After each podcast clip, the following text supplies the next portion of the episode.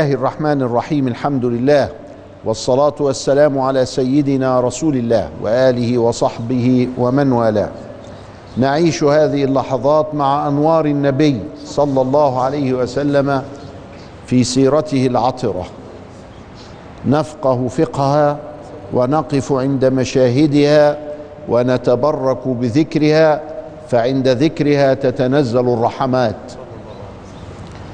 رسول الله صلى الله عليه وسلم وصل إلى مكان قباء في يوم الاثنين في التاسع من ربيع الأول الأنور على تمام عمره ثلاث وخمسين سنة. يعني في يوم مولده الشريف. تسعة ربيع الأول. إحنا بنحتفل بيه في 12 ما يجراش حاجة. قيل لكنه في التسعة ربيع الأول. في هذه السنة أتم 53 سنة. وصل إلى قباء. ونزل عند ابن الهدم. راجل هناك اسمه إيه؟ ابن الهدم. كان سيدنا علي لما خرج النبي جلس ثلاث ليالي في مكة يرد الودائع التي كانت عند المصطفى صلى الله عليه وسلم لأصحابها. النبي عليه السلام ما قالش دول أذوني وأذوا أصحابي وأخذوا أموالنا. فاكرين صهيب منعوه إن هو ياخد ماله. وكانوا يطلعوا الواحد كده من غير مال. اخد أنا ودايعهم. دي في دي؟ لا. وخلي بالك إن المشرك إن المشركين يضعون ودائعهم عنده. الله. ده أمين بقى.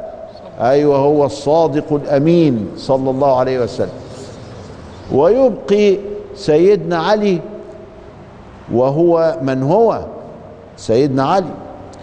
ابن عمه وأول من أسلم يبقيه ويعرضه للخطورة في سبيل رد الأمانات للناس.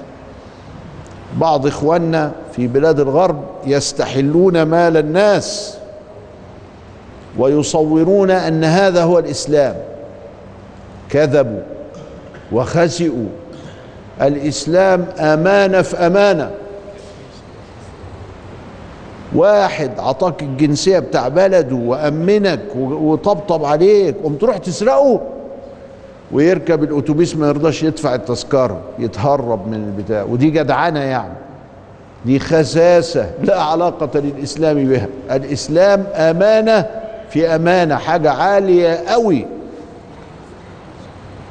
أما كل واحد حرامي أو فاسد يتخفى وراء الإسلام فيسيء لصورة الإسلام ارتكب آثاما منها أكل أموال الناس بالباطل ولو كانوا كفار الكافر ده بتاع ربنا. لكن هنا نرد الأمانات للناس.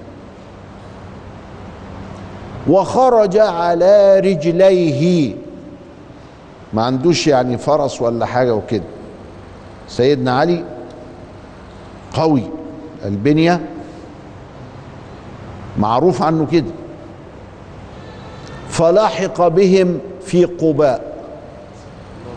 ونزل عند ابن الهد اللي هو نزل عنده سيدنا صلى الله عليه وسلم.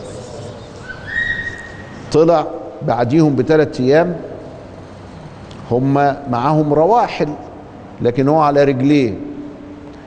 ما مشيش بقى زي ما هم مشيوا. طريق طويل نزلوا لغاية اليمن وراحوا غربا وبعدين طلعوا قرب الساحل علشان الناس ما تاخدش بالهم منها زي ما قلنا. لكن ده راح طالع من كداء. ما إحنا عندنا كداء فوق مكة وكدى في أسفل مكة وراح طالع من كداء على المدينة على طول. فوفر بتاع ثلاث أيام اللي هو اتاخرهم هم بقى قعدوا في قباء قد إيه؟ الاثنين والثلاث والأربع والخميس ومشيوا إلى المدينة يوم الجمعة. الأربع أيام اللي قعدوهم في قباء أسس لهم أول مسجد في الإسلام اللي هو مسجد قباء. وجعل من صلى العصر فيه يوم السبت له أجر عمرة. ولذلك لما تروح المدينة ويوافقك يوم السبت تصلي العصر فين؟ تصلي العصر في قباء علشان يكتب لك أجر عمرة علشان تتبرك بالمكان الذي نزل فيه النبي وبأول مسجد أسس في الإسلام على التقوى. المكان بتاع قباء ده هو مكان قبيلة من قبائل المدينة اسمها عمرو بن عوف. عمرو ابن عوف. فهو نزل على قبيلة عمرو بن عوف عند ابن الهدم. ابن الهدم ضيفه وكل حاجة في أمانة الله وهو كان أسلم ابن الهدم. وكان النبي صلى الله عليه وسلم قد أوتي صمتا. يعني هو كده وهو قاعد صامت كده. وأبو بكر قائم للناس عشان ما يتعبوش. أيوه. زي في العزا عندنا تلاقي في ناس واقفة كده تسلم وبتاع ساعات صاحب العزا يبقى مش قادر فيقوم أولاده اخواته بتاع مكانه عشان يستقبلوا الناس عشان هو إيه؟ يرتاح. فسيدنا قاعد وأبو بكر إيه؟ واقف بيستقبل الناس. فمن لم يرى النبي من أهل المدينة ظنوا أبا بكر هو النبي. أبو بكر ده هو محمد لأن هو اللي واقف يستقبل الناس. وبعدين الشمس جت بتشتد ما لما تصحى الصبح كده الشمس تبقى هادية وبعدين تقعد تشتد شوية. فلما اشتدت الشمس خلع أبو بكر عباءته وظلل بها رسول الله فعرف الناس أنه محمد. ما الحركة دي ما يعملهاش إلا للعظيم. فلا ده, ده النبي أهو. فجم عليه بقى هجوم. اللي فاكرين إنه أبو بكر سلم عليهم وقعد سلم عليه وقعد سلم عليه وقعد. الله ده النبي أهو. قاموا عليه يتبركون به صلى الله عليه وسلم وبعدين قعدوا هناك بقى اتنين وتلات واربع وخميس وشرعوا مع صباح يوم الجمعة في السير إلى المدينة المنورة الجمعة بتأذن إمتى؟ الجمعة بتأذن مع صلاة الظهر يعني على الساعة 12 الساعة 12 وهم في مضارب سالم بن عوف. دي كانت نازل هناك في قباء عند مين؟ عمرو بن عوف. وهم ماشيين الفرق ما بين قباء والمدينة حاجة بتاع 10 كيلو 8 كيلو حاجة زي كده يعني. فدخلوا في مضارب مين؟ سالم بن عوف. ده يظهر أخو عمرو. ما هو ده ابن عوف وده ابن عوف والاتنين جنب بعض. يبقى دي حتة بتاع عمرو والحتة اللي جنبيها بتاع الأرض اللي جنبيها بتاع مين؟ سالم. فنزل في سالم بن عوف فجمع بهم وكانوا مئة. الجمعة وجبت فنزل أنتوا عددكم كام؟ اللي حواليه بقى اللي جم يسلموا كذا إلى آخره ويؤدوا يعني واجب الاستقبال. كانوا مية. صلى بيهم الجمعة. هو بقى بنفسه. فكان هذه أول جمعة جمعت في المدينة. ما إحنا بنعتبر قباء من ضواحي المدينة. وسالم بن عوف ده هي يعني قريبة أقرب. كمان ده هما مشوا ساعة بتاع لغاية ما وصلوا لسالم بن عوف. سالم بن عوف على حدود يثرب على طول جنبها يعني من الملحقات. صلى بيهم ودخل المدينة. كان عايز ينزل عند إخواله بني النجار اللي منهم آمنة. إخواله منين؟ ما هو آمنة. آمنة كانت وحيدة لا ليها أخ ولا ليها أخت. فالإخوال هنا معناها العيلة بتاعتهم. بعد الفاصل نواصل.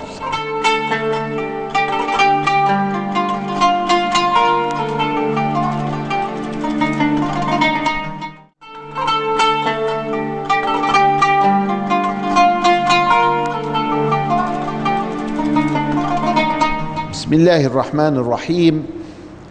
دخل النبي صلى الله عليه وسلم من جهة قباء وقباء في الجنوب من المدينة. لما دخل كان يركب ناقته. بادره الناس وخرج له في استقباله بنو النجار بأسلحتهم تشريفا. وكل يريد أن يأخذ بزمام الناقة ليذهب بها عنده. أهل المدينة في الوقت ده مش أغنياء قوي والغني منهم قليل خمسة ستة يعني. والحالة ضيقة في المدينة. وبالرغم من كده كلهم عايزين يضيفوا النبي عليه السلام. يبقى الكرم ده حاجة من جوه.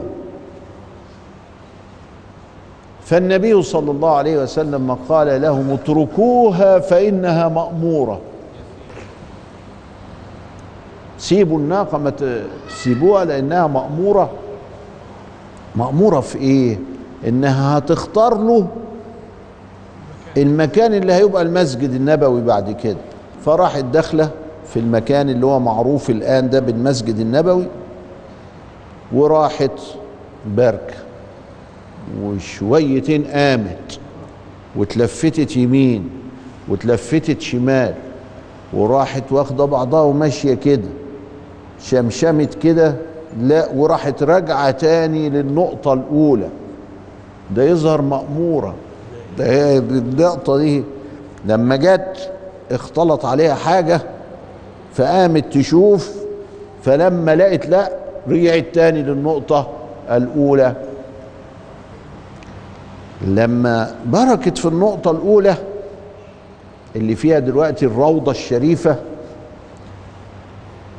أبو أيوب زكي الأنصاري راح واخد الشنطة بتاع النبي اللي هو المتاع يعني يعني الحاجة فيها شوية هدوم فيها شوية بتاع يعني خدها ومسكها. وراح سعد بن زرارة. ما هي الشنطة دي موجودة فين؟ أو المتاع أو السرة؟ البؤجة؟ موجودة ورا. فخدها أبو أيوب الأنصاري. وقدام أسعد بن زرارة راح واخد الإيه؟ الناقة نفسها.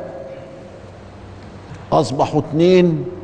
والباقي عندنا يا رسول الله انزل عندنا يا رسول الله.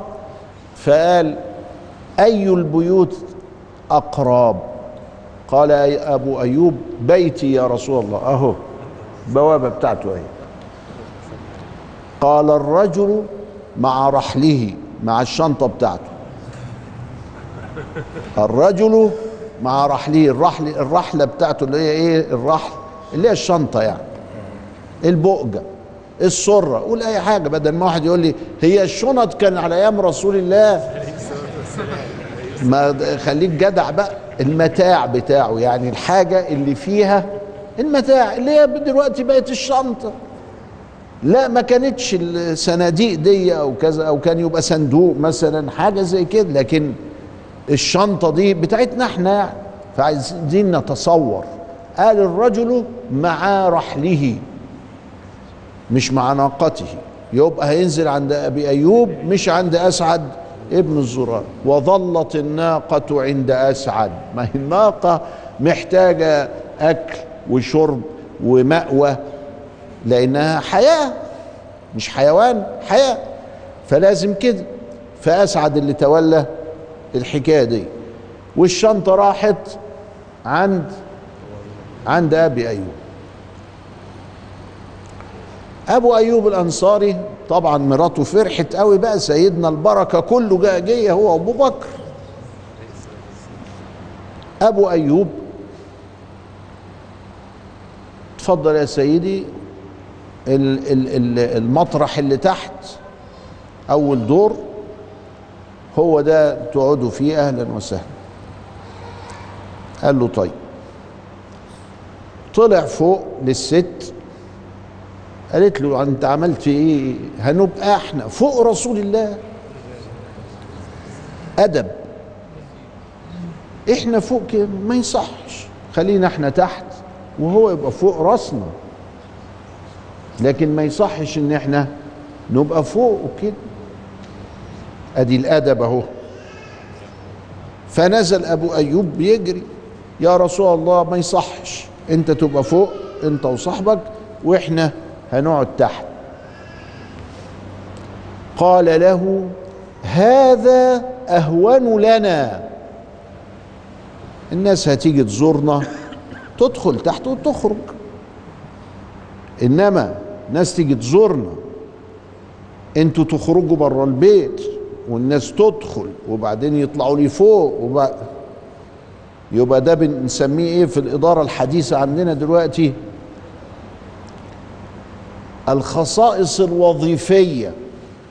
المكان ده له وظيفة. إيه وظيفته؟ الاستقبال. يبقى لازم يكون بالسهولة إنه ده وظيفته الاستقبال. يبقى أنا عندي أحسن تحت. طب ومعنى الأدب ده العالي؟ متشكرين يا سيدي. متشكرين. حلو. هتاخد ثواب عليه. بس الخصائص الوظيفية تقدم على الأدب العالي. لأن الخصائص الوظيفية هتحقق مصالح هتحقق سهولة. يبقى النبي بيعلمنا نفكر إزاي؟ نفكر كيف نفكر. حكاية الأدب الأدب مطلوب وعليه ثواب. وإحنا لما أصبنا بقلة الأدب فقدنا الشيء الكثير. فالأدب مش يعني وحش لا بس الأدب هنا اتحط في الميزان أمام إيه؟ الخصائص الوظيفية. اني هقعد تحت عشان الناس لما تيجي يبقى سهل عليهم الدخول سهل عليهم الخروج. أم أيوب فوق تعمل لنا كوباية شاي وتنزلها ما يجراش حاجة. برضه واحد هيقول لي هو الشاي كان على عهد رسول الله؟ لا أنا قصدي التحية. الشاي خرج في القرن السابع الهجري والثامن الهجري لما عملوا الكافيين والبن والبتاع. كله ده طلع في القرن السابع والثامن الهجري. في أيام النبي ما كانش فيه شاي إنما كان فيه شربات. كان في ميه بعسل كان في ميه ساقعة كان كله ده ضيافة يعني ما يجراش حاجة. كان في تمر تنزلهم وأيوب للضيوف وكانوا لا ينصرفون إلا عن ذواق. لازم تديله حاجة الضيف بتاعك عشان كرم. شوكولاتاية. هو كان في شوكولاتة على أيام النبي؟ لا. إحنا بنتكلم عليك أنت كيف تستفيد من السنة. تديله شوكولاتاية تديله تمراية تديله بق مية يعني كان إيه؟ لازم يدوه حاجة كده. عادات. تقاليد بروتوكول اتيكيت أدب يعني. فسيدنا الرسول صلى الله عليه وسلم اختار الدور الأرضي للخصائص الوظيفية وشكر أبا أيوب على الأدب الذي لا بد منه. سيدنا صلى الله عليه وسلم قال الحتة اللي اللي, اللي بركت فيها الناقة. دي إيه قالوا له دي بتاع ولدين يتامى من بني النجار. وكانت زمان مقبرة للمدينة.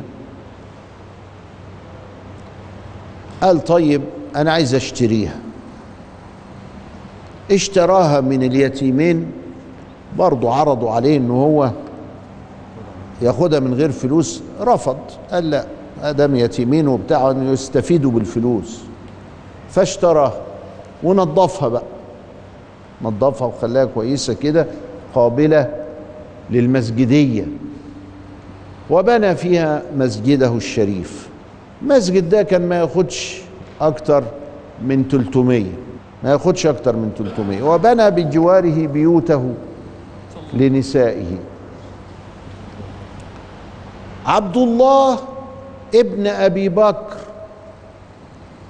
علي لحق بهم سدد الديون والودائع وكذا إلى آخره ورد الودائع لاهلها عبد الله بن أبي بكر راح جايب مرات أبو بكر والسيدة عائشة وأم كلثوم ورقية وزينب. حبسها زوجها. لا لا خليكي معانا محتاجك. فحبسها زوجها أبو العاص. هاجرت بعد بدر. قعدت في مكة عند زوجها. رقية وأم كلثوم وعائشة والجماعة دول كلهم لمهم مين؟ سيدنا عبد الله بن أبي بكر ورحل بهم إلى المدينة فوصل له أهله مع سودة بنت زمعة زوج رسول الله صلى الله عليه وسلم. إلى لقاء آخر نستودعكم الله والسلام عليكم ورحمة الله وبركاته.